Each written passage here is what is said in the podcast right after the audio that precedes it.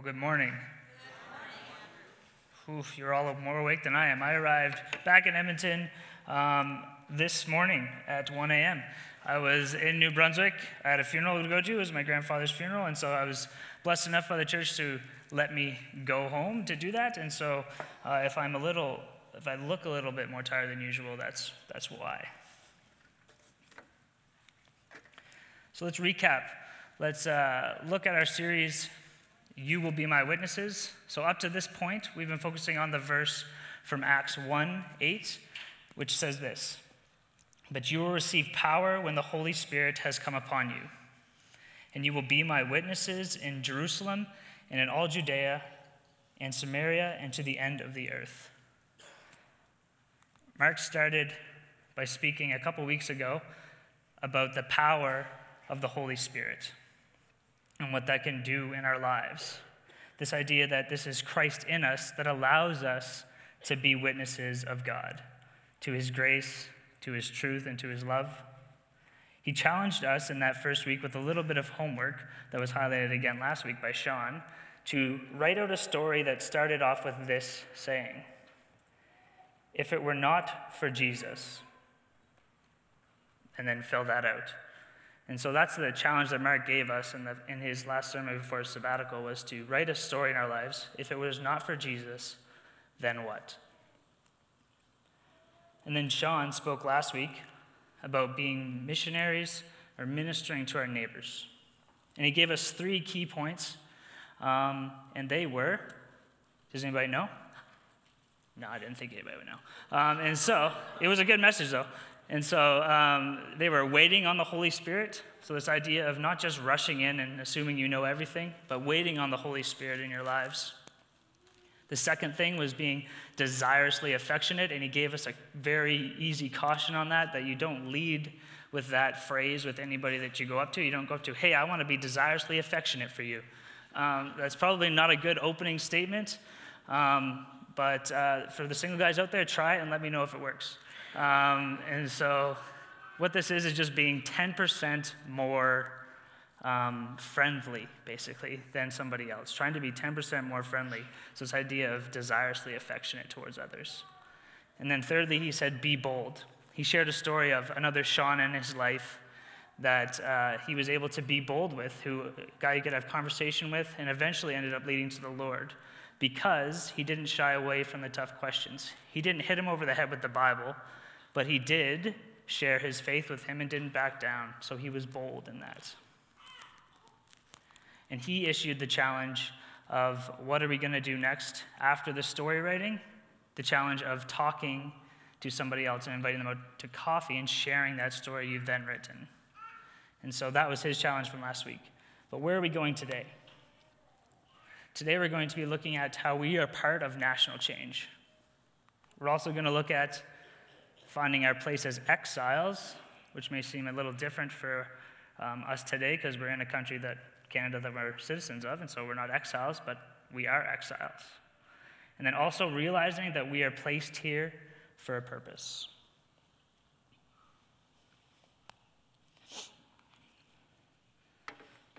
And so, about a month ago, I was listening to a podcast, and I had my first aha moment as a pastor.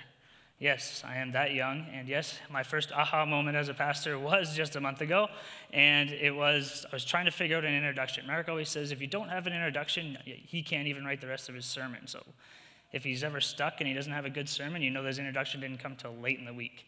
Um, and so uh, I was stuck on this introduction a month ago, and so I was just reading, and then all of a sudden I read something in a book that wasn't even related, and I remembered this podcast. And it's a podcast that has the guy who created VeggieTales in it, so Phil Vischer, and Skye Jethani, a series that we did with um, last year or a year before. Um, he was on it, and there's another lady who's also a filmmaker on it. And they were talking about politics. It's an American podcast, so obviously they're talking about politics. That's all they ever talk about. And so um, either that or why Canada isn't as great as them, um, something like that. And so, um, so they were talking about politics, and the idea of the right to vote or not came up. And so there were some that were very hard on one side of it. The filmmaker actually just created a film about um, one of the big battles in World War II. And so she was very much, people fought for this right for us to vote as Christians. So we need to vote. And then there was Phil who played devil's advocate and said, well, you know, they also fought for the right for us not to vote, right? And so uh, there's people on either side. And then um, Skye, the theologian, of course, had to uh, take it to a different level, and he brought in Romans 13. So this is a passage that speaks about civil leadership in our time, and so how God has placed leadership in positions of power. And his argument wasn't probably what we expected. Um, it was that democracy equals we are all leaders. And so, this idea that the power doesn't necessarily lie with the people in power, like Justin Trudeau, some of us here may like him or not. Um, Donald Trump, a lot of us here hopefully don't like him.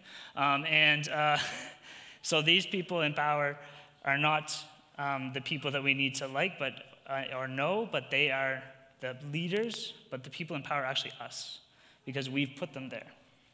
And so, without us voting in democracy, we don't actually put them there. Why is all of this relevant to today? Why is this the aha moment? Why is this the introduction to our sermon? Why does it matter? First, we're in a democracy, and so that's a key point. So then, if democracy equals that we are all leaders, and we are in a democracy, thus we are here to be a part of change on a big level, a nationwide level. And our first point for today that we are part of national change. So we all have a role. Not, us just being a single person doesn't make us not able to affect national change.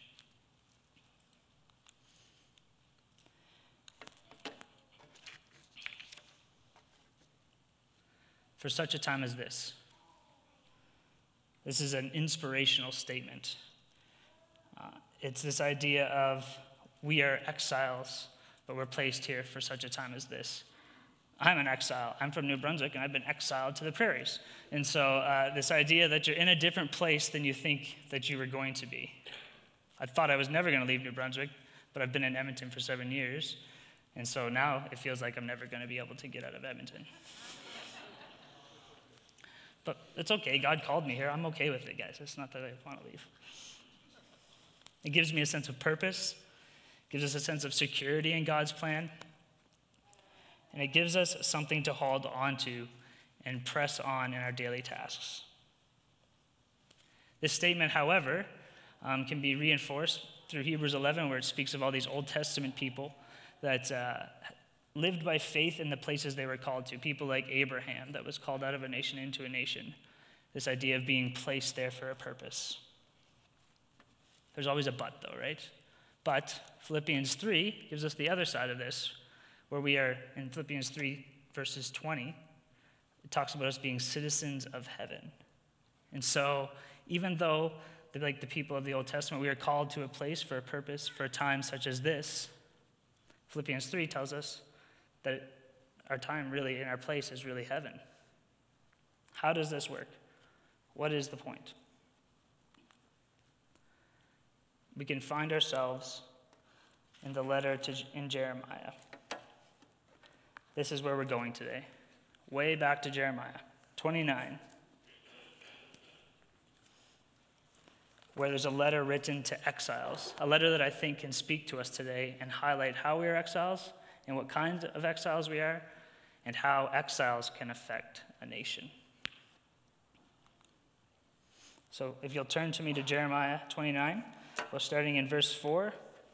Uh, it's on the screen if you want to follow along there, but also you can find it in your Bibles.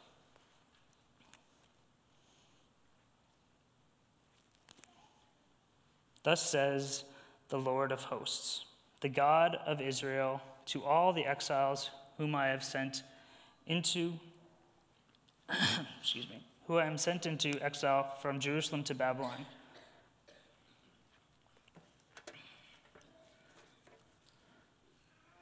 This verse provides a change in focus. This verse allows us to move from what we typically think of exiles to what is true here in verse 4.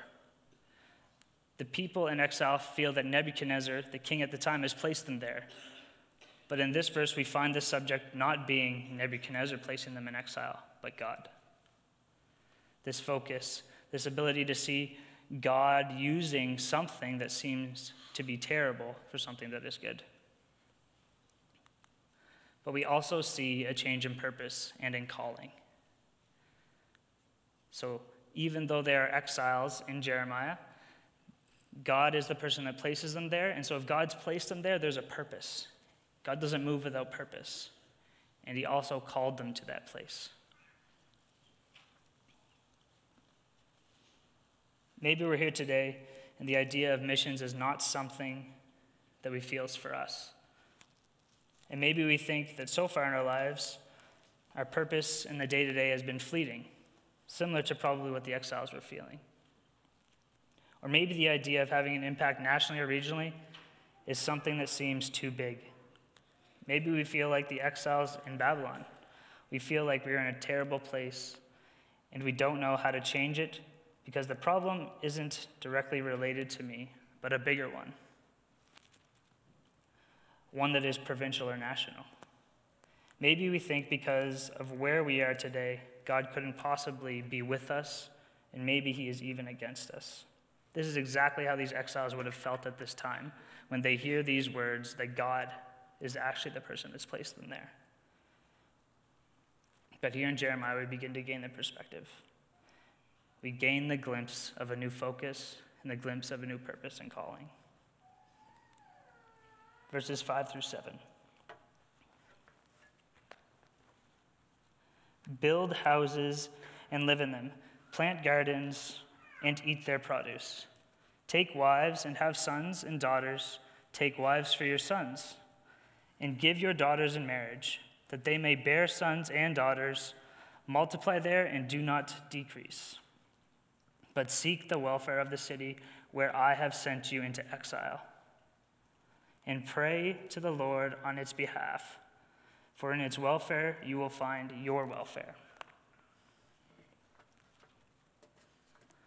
Build, live, plant, eat, multiply, flourish. These are all words that God tells exiles to do in a nation that they don't want to be, in Babylon a title that's often used um, pretty flippantly as just an evil kind of general topic. Babylon is never used in the good sense.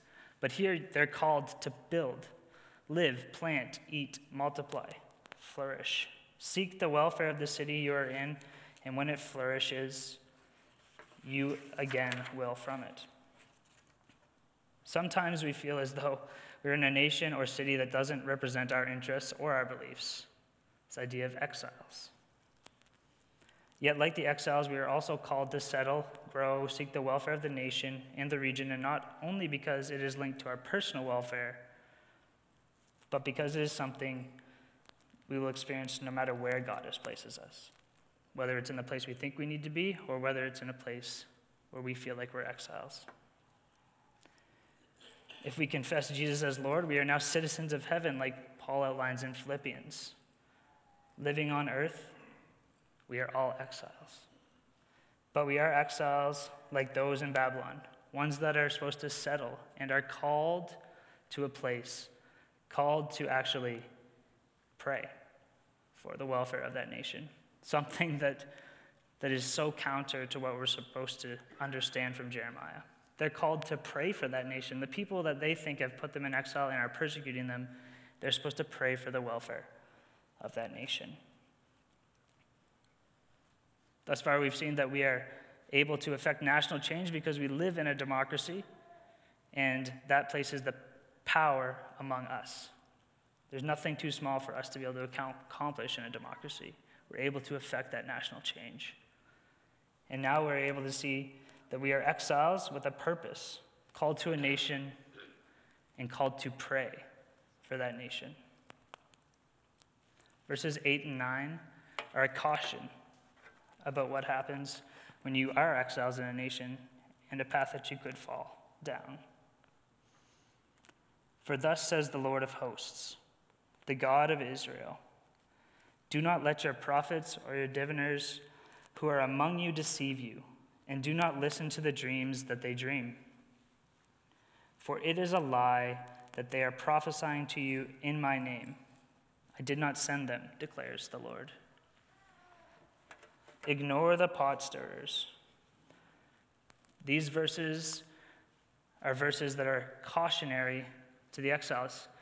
Nobody wants to be in exile. Nobody wants that to be the place where they have to live, a place that they don't think that they belong, a place that isn't their own. So when you hear something from people in power that says, oh, it's only going to be a short time, they're proclaiming, like, not that long. Hey, look, there's the test. Um, and so uh, proclaiming that they were not going to be there that long, that they were going to leave, that they were going to go back. But those people were not speaking for God. God had a different purpose, a different calling, the one that has been outlined for us in verses 4 through 7 so far. Have we ever felt like that? Being in a place where we don't really fit, where we don't really care what happens, whether it's on earth or in Canada, because our true citizenship is in heaven, so it's not wrong to feel that way, right?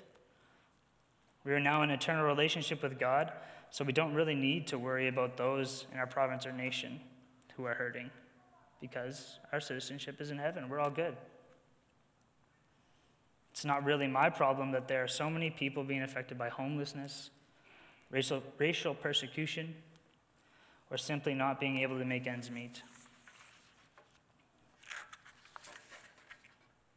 But verse 9 here is the course correction.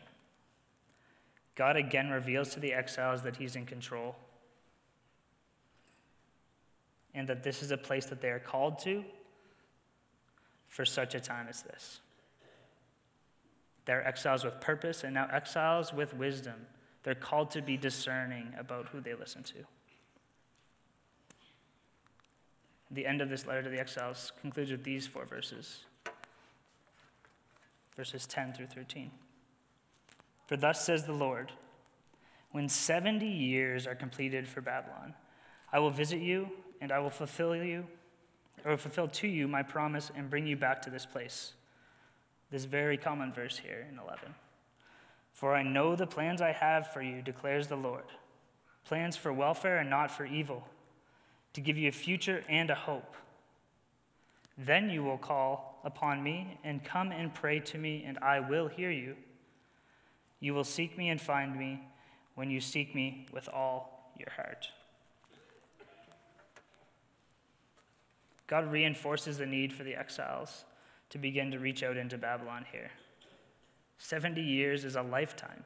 Some of the people that would have heard this would have immediately realized that they're a little closer to the top end of the spectrum already. And so, 70 years, this is, I'm not going home. They're called there for 70 years. This is so vastly different than those that were proclaiming out of verses 8 and 9 that they were going to leave quickly. 70 years is telling them to settle, that this is a place where they need to grow. And since the exile is not a short thing, the people need to be reassured a few verses later that God is still in control. He has still called them there. This is still his purpose for them. Doesn't that give us a little bit of a new perspective on Jeremiah 29 11? This verse that we pluck out and place in our graduation cards, in place in any kind of momentous occasion card. This verse is a powerful verse, but proclaimed to people that didn't want to hear it. People that wanted to hear what was coming out of the prophets and the diviners in verses 8 and 9. They wanted to go home. But God proclaims, The plans I have for you Plans to give you a hope and a future are the plans of you being called to this nation right now.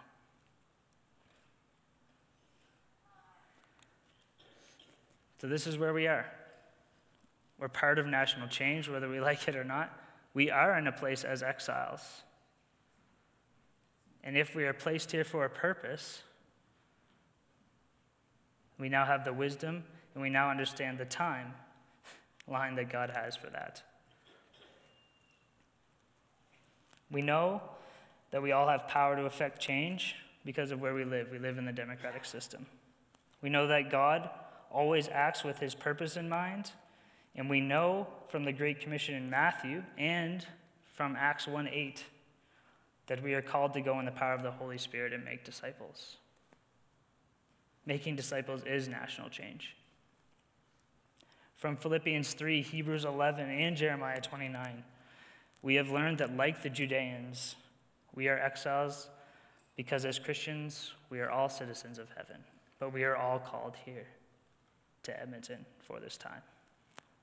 Like the exiles in Jeremiah, we are called to where we are, called to settle, called to build.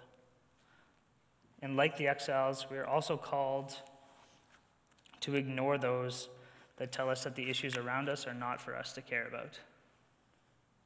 Like the exiles, we are called to recognize that in order for us to effect change in a place as big as Canada, we need to invest in it.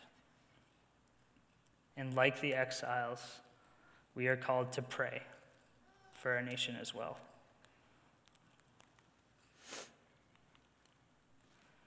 At this point, I'm going to invite Hugh up, and he's going to share a testimony about how these three things are being acted out in a ministry that actually is a part of our church here that most people don't know about.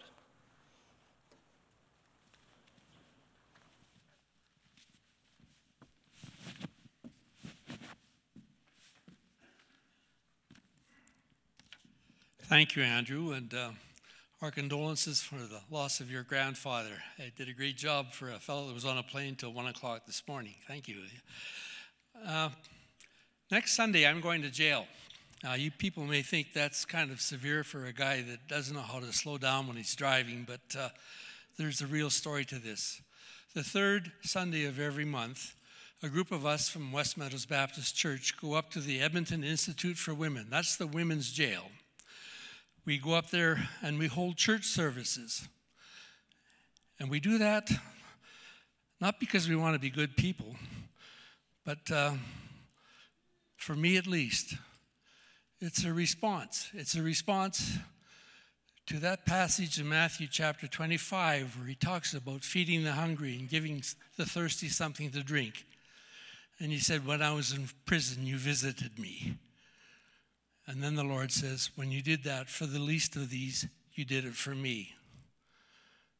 And so I'm very proud to be part of this group that has been going up to this uh, women's prison for the last several years now. We do two one hour services in the various uh, levels of security at, at the prison. Uh, there are three maximum, medium, and uh, minimum. We hold service in two buildings one in the medium building and one in the minimum building. And they are real church services. We, we pray, we read the Bible, we sing, and we share with one another. And we have a wonderful, wonderful time with these, these ladies. And it's not so much us just being there, but the fact that they have a chance to worship God with others of like faith and it was reminding to me it reminds me of um, what i heard when i was in seminary and one of my professors said don't you think you're taking christ to the inner city? He's already there. Well that's what's happening at the prison too. Christ is already there. Some of these women have done some bad things and they've, they're in a federal penitentiary. It's a, a two years plus uh, sentence that they have to serve. And if they uh, behave themselves, if they take the, uh, the remedial courses that they need to take, and if, they, and if they're dedicated, um, they do leave that prison and they come out to be with us again. Some of them, I'll be honest, will be back there. Recidivism is, is a problem in the correction system. But there are many that have gone and out into the community and are still out in the community. When we talk to these women, we, uh, we ask for prayer requests at the end of our time together. They're written requests, and we take them with us. But when we're talking to them and we find out one of the hardest things, one of the hardest things about being in a prison is not the loss of independence for some of these women, it's a separation from their families, and especially the separation from their children. It's hard to be a mom not to be able to hold your child. And that is motivation for a lot of these women to do something good. Now, I'm not, I'm not sugarcoating this. Like, these are tough ladies, but some of them are finding out that the fighting back just doesn't work. There's got to be a better way. I know uh, like I said, there are three levels. We hold our first service in the minimum security building, and uh, on occasion, a very tough looking woman will walk in with a corrections officer beside her, tattoos and a funny hairdo. We know those are the ladies from the Max. They're the worst of the worst, if you want to call them that. But you know, I, I was just blown away one Sunday when one of those ladies from the Max spoke up and said, Will you lead me in the sinner's prayer? She wanted to accept Jesus. She was there for very bad behavior. She wasn't going anywhere for a while, but she'd come to the realization that something had to change in her life. I'll be honest, I don't know where she is today, but that was one time that just blew me away. So it's a real church service that we do. We sing. We, uh, we lost our musician, so if anybody here is, uh, is capable with a guitar uh, and wants to do something for the Lord, give us a call. Um, talk to Kathy Jensen or myself or Pastor Andrew, who is our staff liaison here. And uh, we'd be happy to take you along with us. If you can't play guitar, but you want to do something like that, talk to us. We want to uh, expose this ministry to as many people as we can. It's two hours a month, going to church, spending some time with some women that want to do something better. They're all there on, on a voluntary basis. They can choose to come or not to come to these services, but many those that do come find something there. It was surprising to me that so many of these women have, have had some experience. A lot of them Sunday school as a child. They talk about those experiences. The songs they sing are songs they sing that are songs that they sang as children in Sunday school. And it's reconnecting again. It's reconnecting. It's building up that confidence that says you can make it when you get out of this place. I, uh, I'm told that uh, there, are num- there are numerous church groups that do go there, but we're the only one that does a, a church service, an actual church service with singing, praying, and preaching. And I just want to close by telling you that it, uh, it's a wonderful experience. When you do this for the least of these, you do it for me, says the Savior. If you want to find out more about ministry, come and talk to me. Come and talk to Kathy Jensen. Thank you.